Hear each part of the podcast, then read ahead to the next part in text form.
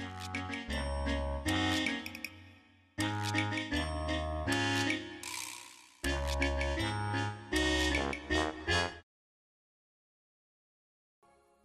ลลมาศึกษาเรื่องราว กฎแห่งกรรมผ่านเคสสตี้กันจ้าลูกประกอบอาชีพทำธุรกิจส่วนตัว อยู่ในอำเภอเมืองจังหวัดปทุมธานี สามีของลูกเป็นทหารเรือเราทั้งสองก็ได้เข้าวัดเมื่อปี 2536 จากการแนะนำของสามีภรรยาคู่หนึ่งที่เป็นอาจารย์สอนทหารเรือ เข้าวัดครั้งแรกก็ได้ไปสวนบัวกรกลับจากสวนบัวด้วยความอเลิศสุดขีด ก็ได้บอกบุญญาติญาติชวนญาติญาติมาทำบุญ แล้วก็นำปัจจัยมาทำบุญหล่อหลวงปู่ทองคำรวมน้ำหนัก 70 บาท และก็ได้เป็นครอบครัวธรรมกายมาจนถึงปัจจุบัน คุณพ่อของลูกเป็นคนจีน อพยพมาจากจีนผืนแผ่นดินใหญ่ มาถึงเมืองไทยตอนแรกๆก็ทำงานรับจ้างอยู่ที่จังหวัดพิจิตร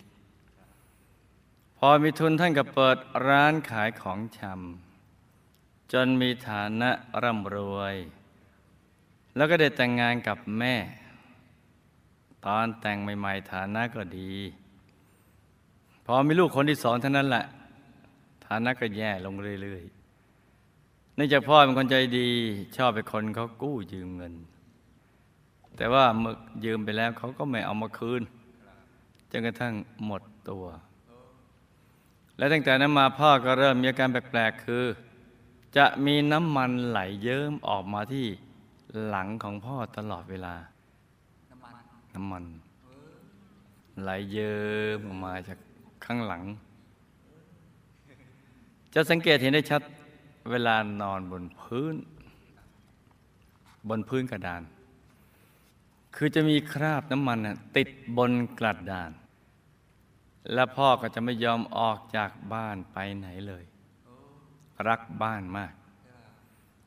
งานทุกอย่างทั้งหมดถ้าเป็นงานที่อยู่ในบ้าน แต่ถ้าตั้งออกไปทำงานนอกบ้านท่านก็จะไม่ไปยมาจนกระทั่งพี่ชายคนที่สองของลูก อายุได้ประมาณห้าหกขวบ วันหนึ่งพี่ชายคนนี้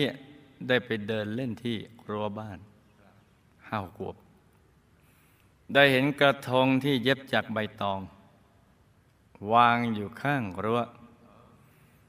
ทันทีที่พี่ชายเห็นกระทงก็ร้องออกมาสุดเสียง มีท่าทางหวาดกลัวมาก ทั้งๆทที่คุณแม่ไปดูก็เห็นเป็นกระทงธรรมดา ก็ไม่เห็นมันจะมีอะไร ถามเขาว่าเขาเห็นอะไร เขาก็ไม่ยอมบอก ได้แต่แสดงท่าทางหวาดกลัวเพียงอย่างเดียว อยู่ต่อมาสามสี่วัน พี่ชายก็ป่วยเป็นโรคคอตีบ เสมหะไปอุดตันหลอดลม แล้วก็เสียชีวิตในเวลาต่อมา ซึ่งทุกคนในบ้านก็ยังงงงงอยู่เลย เพราะว่าพอเห็นกระทงกลับมาก็ อีกไม่นานก็ตาย งงไหม น้ำมันออกที่กลางหลังนี่งงไหม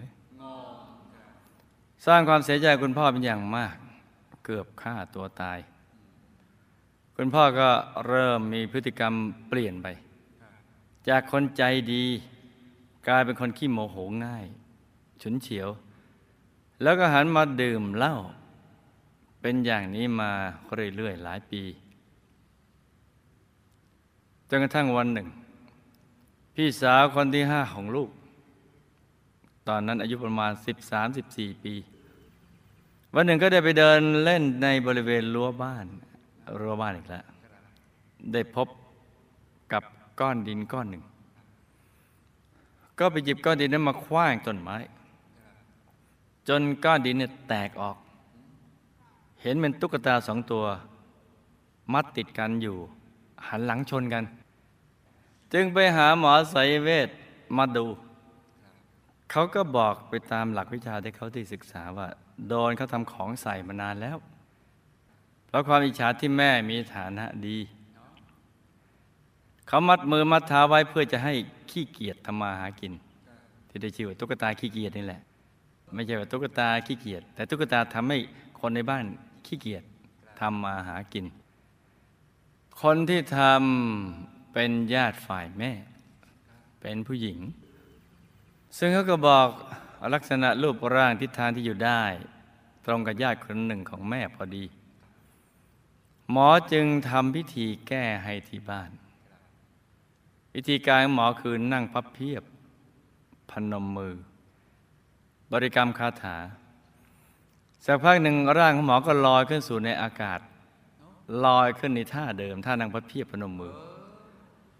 ลอยสูงขึ้นประมาณเท่าเอวของผู้ใหญ่เวลายืน ก็สูงไม่กว่าทีเดียว มีน้าชายน้าสาว พ่อและแม่อยู่ในเหตุการณ์ครั้งนี้ด้วย หมอสายเวทบอกว่าช่วยได้แหละช่วยได้แค่นี้ เพราะมันยังไม่หมดหรอก จากนั้นก็ปล่อยเรื่องให้เลยตามเลยเรื่อยมาขนาดลอยได้นะ สร้างความมั่นใจเกิดขึ้นแล้วเนี่ย แต่มันก็ยังเป็นเรื่อยๆ พ่อก็ไม่ค่อยจะเชื่อเรื่องนี้เท่าไหร่นัก น้ำมันที่ไหลออกจากหลังของพ่อก็ลดลงบ้าง แต่ไม่หายฐานะก็ไม่ดีขึ้น บ้านที่ไปจำนองไว้ก็ถูกยึด พอบ้านถูกยึดพ่อกับแม่ก็ไปอาศัยบ้านคนจีน ที่เขาอพยพมาจากประเทศจีนเหมือนกัน ลูกๆที่โตแล้วก็เข้ากรุงเทพ จากนั้นห้าหกปีต่อมา คุณแม่ก็เริ่มมีอาการเหม่อลอยเบลเบลอต่อมาก็เป็นเบาหวาน เมื่อลูกมีเงินซื้อบ้านก็รับพ่อกับแม่มาอยู่ด้วย แล้วก็เริ่มรักษาโรคเบาหวานของแม่จนกระทั่งท่านอายุ 62 ปี อยู่ดีๆ แขนของแม่ก็ไม่มีแรงยกไม่ขึ้น ไปตรวจก็พบว่าเป็นเนื้องอกในสมอง มานานนับเป็นเวลา 10 10 ปีแล้ว ตลอดเวลาที่ผ่านมาไม่มีการเจ็บปวดใดๆแสดงออกมาเลย หมอนัดให้ทำการผ่าตัด ก่อนผ่าตัดหมอก็ได้นำแม่ไปฉีดสีเข้าเส้น เพื่อที่จะหาตำแหน่งของเนื้องอกและเส้นเลือด พอฉีดสีเข้าไป ก็ทำให้เส้นเลือดหดตัว เลือดไปเลี้ยงสมองไม่ได้ จึงเกิดอาการช็อก ไม่ได้สติอีกเลย สมองตายไป 80%ผลสุดท้ายไม่ได้ผ่าตัด และแม่ก็เสียชีวิตลงด้วยอายุ 62 ปี หลังจากคุณแม่เสียคุณพ่อก็อายุได้ 80 ปี เริ่มไม่มีแรง แต่ท่านก็จะใส่บาตรทุกวันต่อมาพ่อป่วยเดินไม่ค่อยไหว หมอบอกว่าเป็นโรคเกาต์บางทีหมดแรงล้มไปเลย ต้องดูแลใกล้ชิดตลอดเวลาหนึ่งปี ต่อมาท่านมีอาการท้องอืดหมอตรวจพบว่ามีอุจจาระแพ็กแน่นแข็งมากอยู่เต็มลำไส้ ต้องใช้วิธีสวนทวารอาการท้องอืดก็หาย แต่ร่างกายก็อ่อนล้าเต็มที จึงจะไม่ต้องให้อาหารทางสายยาง ตอนนั้นลูกเป็นพยาบาลจะเป็นคนใส่สายยางเอง ทุกครั้งที่ใส่สายยางท่านจะทรมานมาก เวลาเผลอท่านก็จะเอามือข้างที่พอจะมีแรงอยู่บ้างเล็กน้อย คว้าสายยางแล้วก็ดึงออก ลูกก็ต้องใส่เข้าไปใหม่ พ่อก็จะทรมานทุกครั้ง ลูกสงสารมาก แต่ก็ไม่ทราบจะทำอย่างไร ถ้าไม่ใส่พ่อก็ไม่ได้รับอาหารแล้วก็ต้องตาย เมื่อมาอยู่ที่บ้านลูกได้เปิดจานเราทำให้พ่อดูตลอด ท่านก็ดูบ้างหลับบ้าง เพราะร่างกายท่านแย่เต็มที บางทีลูกก็จะนิมนต์พระมาทำบุญที่บ้าน ให้พ่ออนุโมทนา ท่านก็จะสาธุแล้วก็ยิ้มแสดงอาการดีใจ ก่อนที่จะเสียชีวิตหนึ่งวัน ในตอนเช้าของวันนั้น มีอาเจียนดำๆไหลทะลักมาจากปากของพ่อประมาณหนึ่งถึงสองแก้วพอวันรุ่งขึ้นบ่ายสามโมงเย็น พ่อเริ่มหายใจแรงและลึกมากขึ้น ดวงตาท่านสอดสายไปมาทำตาโตเหมือนเห็นอะไรสักอย่าง แล้วก็ทำท่าแปลกใจ สงสัยในสิ่งที่เห็น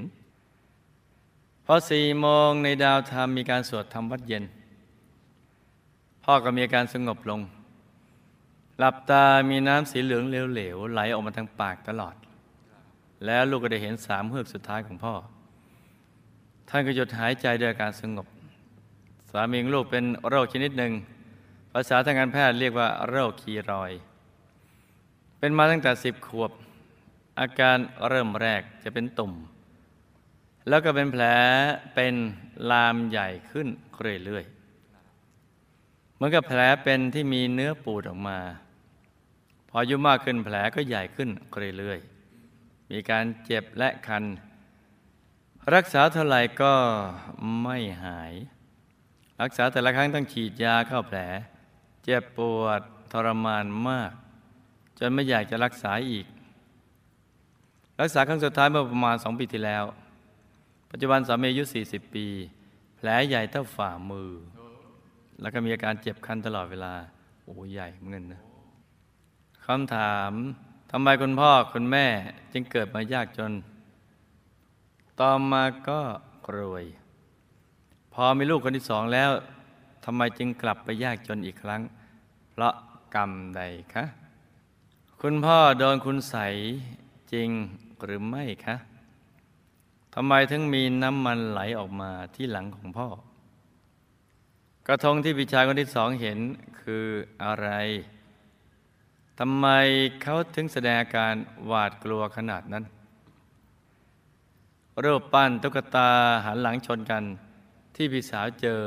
คืออะไรคะพี่ชายคนที่สองมีความเกี่ยวข้องกับสายเวทที่คุณพ่อโดน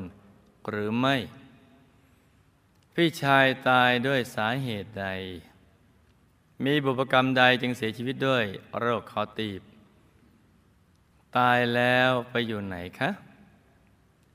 กรรมใดทำให้พ่อมีอุจจาระอุดตันเต็มลำไส้จนทำให้ทรมาน รับประทานอาหารไม่ได้ ที่ลูกฝืนใจพ่อโดยการใส่สายยางทางปากเข้าไปในกระเพาะทำให้พ่อทรมานมาก เราจะมีวิบากกรรมไหมคะ แล้วถ้าตามใจพ่อไม่ใส่สายยางปล่อยพ่อเสียชีวิตลูกจะมีวิบากกรรมไหมคะพ่อทำกรรมใดมาจึงต้องมาทรมานจากการถูกใส่สายยางเข้าไปในกระเพาะ ก่อนที่พ่อจะเสียชีวิต ท่านสอดสายสายตามองไปมา และทำท่าสงสัย พ่อเห็นอะไรหรือคะ พ่อตายแล้วไปไหน ได้รับบุญที่อุทิศให้ หรือไม่ คุณแม่ทำกรรมใดมาจึงป่วยเป็นเนื้องอกในสมอง เป็นเวลานับสิบสิบปี แต่ทำไมถึงไม่มีอาการเจ็บปวดใด ๆ และกรรมใดทำให้แม่เป็นโรคเบาหวาน ตายแล้วไปไหน ได้รับบุญที่ลูกอุทิศให้หรือไม่คะคุณยายสอนมีลูกเป็นโรคความดันโลหิตสูง จนเส้นเลือดในสมองแตกเป็นอัมพาตทั้งตัว พูดไม่ได้ถ้ารู้สึกทรมานรับสภาพตัวเองไม่ได้ คุณยายของสามีทำกรรมใดมาคะ จึงตกอยู่ในสภาพนี้ ตายแล้วไปไหน ได้รับบุญที่อุทิศให้หรือไม่ สามีลูกทำกรรมใดมาจึงป่วยเป็นโรคคีรอย รักษาไม่หาย จะแก้กรรมนี้ได้อย่างไรคะ ลูกและสามีทำบุญใดมา จึงประสบความสำเร็จในธุรกิจขายตรงที่ทำอยู่ และจะสามารถประสบความสำเร็จสูงสุดได้หรือไม่คะ ต้องทำอย่างไรจึงจะไปถึงเป้าหมายของธุรกิจนั้นได้คะเกรมีทั้งสองท่านที่ชวนลูก และสามีเข้าวัด เราทำบุญร่วมกันมาอย่างไรคะ จึงมาเป็นการมิตรให้ลูกในชาตินี้ ตัวลูกสามีและลูกชายทำบุญร่วมกันมากับหมู่คณะอย่างไร จึงได้มาเป็นครอบครัวธรรมกาย ลูกชายจะมีโอกาสได้บวชตลอดชีวิตไหมคะ นี่ก็เป็นความปรารถนาของแม่ ที่อยากจะเห็นลูกอยู่ในผ้าเหลืองเนี่ยเอามาฟังฝันในฝันกันจ้ะรับตาฝันเป็นตูเป็นตาตื่นขึ้นมา แล้วก็นำมาไล่ฟังเป็นนิยายปรำปรากันจา คุณพ่อคุณแม่เกิดมายากจน ต่อมารวย แต่พอมีลูกคนที่สองกลับไปจนอีกเพราะ ชาติในอดีต เวลาทำบุญก็มักจะทำบุญใหญ่ครั้งเดียว แล้วภายหลังจากนั้นก็เลิกทำไปเลย ดังนั้นเวลาบุญส่งผลก็เลยส่งช่วงเดียวจ้ะ อย่านึกว่าทำทีเดียวใช้ได้ตลอดชาตินะ ที่ลำพึงว่าบอกบุญอีกแล้วชวนทำบุญอีกแล้ว ก็ชีวิตในสังสารวัฏมันเป็นอย่างนั้นน่ะเราจะแข็งแรง จะมีรูปสมบัติทรัพย์สมบัติหรือคุณสมบัติลาบยศสรรเสริญสุข ก็ขึ้นอยู่กับบุญนะถ้าทำมากมันก็มีมากทำน้อยมันก็มีน้อยทำปานกลางมันก็มีปานกลางทำไมทำก็ไม่มีทำทีเดียวมันก็ใช้ได้ทีเดียวช่วงเดียว นี่มันสำคัญนะเพราะฉะนั้นก็เลยส่งผลในช่วงแรก คุณพ่อโดนคุณใสจริงๆอะแหละ โดยคนที่ไม่ชอบนำมาทำใส่ครอบครัว จริงๆแล้วจ้ะแต่น้ำมันที่ไหลออกจากที่หลังเนี่ยไม่เกี่ยวกับคุณใส แต่เป็นต่อมเหงื่อหรือไขมันที่ทำงานมากเกินไป ซึ่งก็ไม่ได้เป็นอันตรายใด ๆ กับท่านจ้ะกระทงที่พี่ชายคนที่สองเห็นคือ ควายธนู ที่คนทำคุณใสมาวางไว้ ซึ่งพอดีพี่พี่ชายเคยมีกรรมปานาติบาตและเคยจ้างหมอสายเวทไปทำร้ายคู่อริในอดีต กรรมนี้ตามมาส่งผล พี่ชายเห็นเงาสีดำใหญ่วิ่งเข้าใส่ตัว จึงตกใจย่างสุดขีดบวกกับกรรมเก่า จึงทำให้เสมหะไปตันคอจนตาย ซึ่งคุณใสจะทำร้ายได้ก็ต่อเมื่อคนนั้นเคยมีวิบากกรรมทำคุณใสติดตัวมาจ้ะไม่ใช่ว่าทำได้ทุกคนนะเฉพาะคนที่มีวิบากกรรมทางเนี้ยแล้วมันจะดึงดูดก็หากันรูปปั้นตุ๊กตาหันหลังชนกันที่พี่สาวเจอก็คือ คุณสายที่เขาทำให้พ่อกับแม่ทะเลาะกัน แล้วก็ขี้เกียจทำงาน แต่คุณสายมันเป็นแค่ของเสริมเท่านั้น สิ่งที่สำคัญจริงๆ คือบุญเก่าที่ทำไว้มันหมด แต่ถ้ามีบุญคุณสายก็ทำอะไรไม่ได้ ถ้ามันมีความใสอะคุณสายก็ทำอะไรไม่ได้พี่ชายคนที่สองตายแล้วก็เวียนเวียนอยู่พักหนึ่ง แล้วก็ไปเกิดเป็นมนุษย์แล้วจ้าคุณพ่อ ที่อุจจาระตันในลำไส้อะมีกรรมอะไรเราเคยเรียนมาแล้วเหนียวนี่ถูกต้องจ้ะเหนียวนี่เหนียวนี่คืออ่าคือจากขอยืมแล้วขอขอลืม กับกรรมฆ่าสัตว์ทำอาหารทั้งอดีตและปัจจุบันตามมาส่งผลให้อุจจาระตันในลำไส้ยนเต็ม และรับประทานอาหารไม่ได้ ทุกทรมานมากจ้ะสองกรรมมารวมกัน ลูกฝืนใจพ่อในการใส่สายยางทางปากลงไปในกระเพาะทำให้พ่อทรมานมากก็ไม่ได้มีวิบากกรรมอะไร เพราะลูกเจตนาดีอยากให้พ่อหาย จึงได้ทำตามหลักวิชาที่เรียนมา ถึงลูกจะใส่สายยางหรือไม่ใส่สายยาง พ่อก็ทรมานอยู่แล้ว แต่ทรมานคนละแบบกัน ถ้าไม่ใส่สายยางก็ทรมานเพราะอดอาหาร ถ้าใส่สายยางก็ทรมานเพราะใส่โดนใส่สายยาง ก็ทรมานทั้งทั้งทั้งสองแบบ แต่ว่าคนละแบบกัน ตามวิบากกรรมที่พ่อทำมา คือกรรมฆ่าสัตว์ทำอาหารเป็นหลัก และกรรมสุราเสริม จึงทำให้พ่อต้องทรมานจากการถูกใส่สายยาง หรือไม่ใส่สายยางก็ตามจ้ะกรรมฆ่าสัตว์ทำอาหารมาตัดรอน กรรมสุราเสริม ก่อนตายพ่อสอดสายสายตาไปมาเพราะเห็น กรรมนิมิต เห็นกรรมนิมิตภาพในอดีตดีบ้าง ไม่ดีบ้าง ปนเปกันไปจ้ะปะปนกันอยู่ พอตายแล้วก็ไปเกิดเป็นอากาศสเทวา ได้รับบุญที่อุทิศไปให้แล้ว ก็ยิ่งทำให้ท่านมีสถานสถานภาพที่ดีขึ้นจ้ะตอนนี้ไปเป็นอากาศสเทวาคุณแม่เป็นเนื้องอกในสมองและเบาหวาน เป็นเวลายาวนานนับสิบปี แต่ไม่มีอาการป่วยทรมานใดๆ เพราะกรรมฆ่าสัตว์ทำอาหารในอดีตและปัจจุบัน ตามมาส่งผล โดยก่อนฆ่าก็มักจะทุบหัวก่อน เช่นฆ่าปลาก็มักจะทุบหัวปลาก่อนจ้ะและทำไมป่วยมานานจึงไม่ทรมาน ตั้งหลายเป็นสิบปี แต่มีบุญที่ทำไว้ในพระพุทธศาสนาตามมาส่งผล จึงไม่มีอาการปวดทรมานกันทั้งหมดอายุไข เนี่ยสร้างบุญไว้เถิดนะจ๊ะไหม่ใช่เนี่ยว่ามันจะช่วยเราได้พอถึงเวลาแล้วผ่อนหนักเป็นเบาตายแล้วก็วนเวียนอยู่พักหนึ่ง ปัจจุบันก็ไปเกิดเป็นมนุษย์แล้ว ด้วยบุญที่อุทิศไปให้จ้ะช่วงวนเวียนก็ได้รับบุญ แล้วก็เลยไปเกิด คุณยายของสามีเป็นโรคความดันโลหิตสูง จนเส้นเลือดในสมองแตกและเป็นอัมพาตทุกข์ทรมานมาก เพราะ กรรมปานาติบาตฆ่าสัตว์ทำอาหารในอดีตและปัจจุบัน โดยในอดีตได้เลี้ยงสัตว์ไว้ฆ่าขายและขายเขาฆ่า โดยก่อนที่จะขายก็มักจะมัดสัตว์เอาไว้ก่อนที่จะขนส่งไป จนสัตว์ทุกทรมานมาก กรรมได้ตามมาส่งผลให้เป็นอมพาตตายแล้วก็ไปเป็นภูมิเทวาระดับธรรมดา อยู่ที่หมู่บ้านภูมิเทวาแห่งหนึ่ง ได้รับบุญที่อุทิศไปให้ก็ทำให้ท่านสาวและสวยขึ้น มีสภาพดีขึ้นทุกอย่างจ้ะสามีลูกเป็นคีรายเป็นแผลปูด ทั้งเจ็บและคันตั้งแต่สิบขวบ แผลโตขึ้นเรื่อยๆ รักษาก็ไม่หายเพราะ มีวจีกรรมเป็นหลัก และกรรมอะไรมาเสริม ยังเขายังไม่ตายทรมานสัตว์มาเสริมถูกต้องจ้าอือหือทั้งเก่งและดีเลย ถ้าตายจึงมีปานาติบาตไงเราเราเรียนมาหลายเคสแล้ว แต่ถ้ายังไม่ตายก็นี่เรื่องมีอยู่ว่า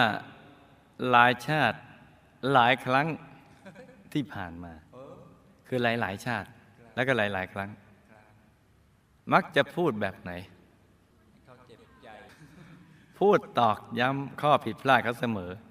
จนได้ให้เขาเจ็บช้ำน้ำใจ กับกรรมทรมานสัตว์หลายรูปแบบมาเสริม เช่น ทรมานแบบไหน หลายรูปแบบทุบตี เอาหนังสติ๊กยิงเล่นบ้างแกล้งสนุกสนุกเป็นต้นจ้ะจะแก้ไขก็ต้องสั่งสมบุญทุกบุญพูดแต่ปิยวาจา ทั้งต่อหน้าและรับหลังด้วยนะปิยวาจาเนี่ย แล้วที่บุญกุศลไม่แก่ผู้ที่เราเคยไปเบียดเบียนเขาไว้จ้ะต้องพูดปิยวาจาตลอดนั่นแหละ ลูกและสามีประสบความสำเร็จขายตรง เพราะมีทานบารมีมาในอดีต และชอบชวนคนทำความดีมาส่งผล คือทำด้วยตัวเองและชวนชวนคนอื่นมาทำด้วย ส่วนที่เราปรารถนาจะไปถึงจุดสูงสุดของธุรกิจนี้ก็ต้องสั่งสมบุญปัจจุบันในทุกบุญ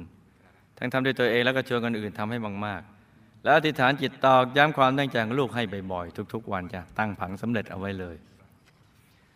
กรณีทั้งสองที่ชวนลูกและสามีเข้าวัด ก็เคยสร้างบุญร่วมกันมากับหมู่คณะ โดยกรณีทั้งสองก็เคยเป็นกรณีให้ลูกและสามีมาในอดีตจ้าตัวลูกสามีและลูกชาย ได้มาเป็นครอบครัวธรรมกาย เพราะเคยสร้างบารมีกับหมู่คณะมาหลายชาติ แบบกองเสบียงจ้า ส่วนลูกชายก็เคยมีบุญบวชตลอดชีวิตมาหลายชาติ บางชาติก็บวชช่วงสั้น บางชาติก็เป็นกองเสบียง แต่พุทธันดรที่ผ่านมาได้บวชตลอดชีวิต ดังนั้นชาตินี้ก็ให้ประคับประคองให้ดีเมื่อบุญเก่าที่เขาทำมาอย่างดีแล้วส่งผล ก็จะทำให้เขาตัดสินใจบวชเองละจ้าชาตินี้มาเจอกันแล้วก็ให้ตั้งใจสร้างบารมีให้เต็มที่ในทุกบุญ ทั้งทำด้วยตัวเองและชวนคนอื่นมาทำด้วย แล้วติดฐานจิตตามติดไปดูสิทธิบุรี วงบุญพิเศษ เขตบรมโพธิสัตว์ อย่าได้พลัดกันเลยจ้า สาธุ นี่ก็เป็นเรื่องราวของเคสสตี้สั้นๆสำหรับคืนนี้นะจ๊ะ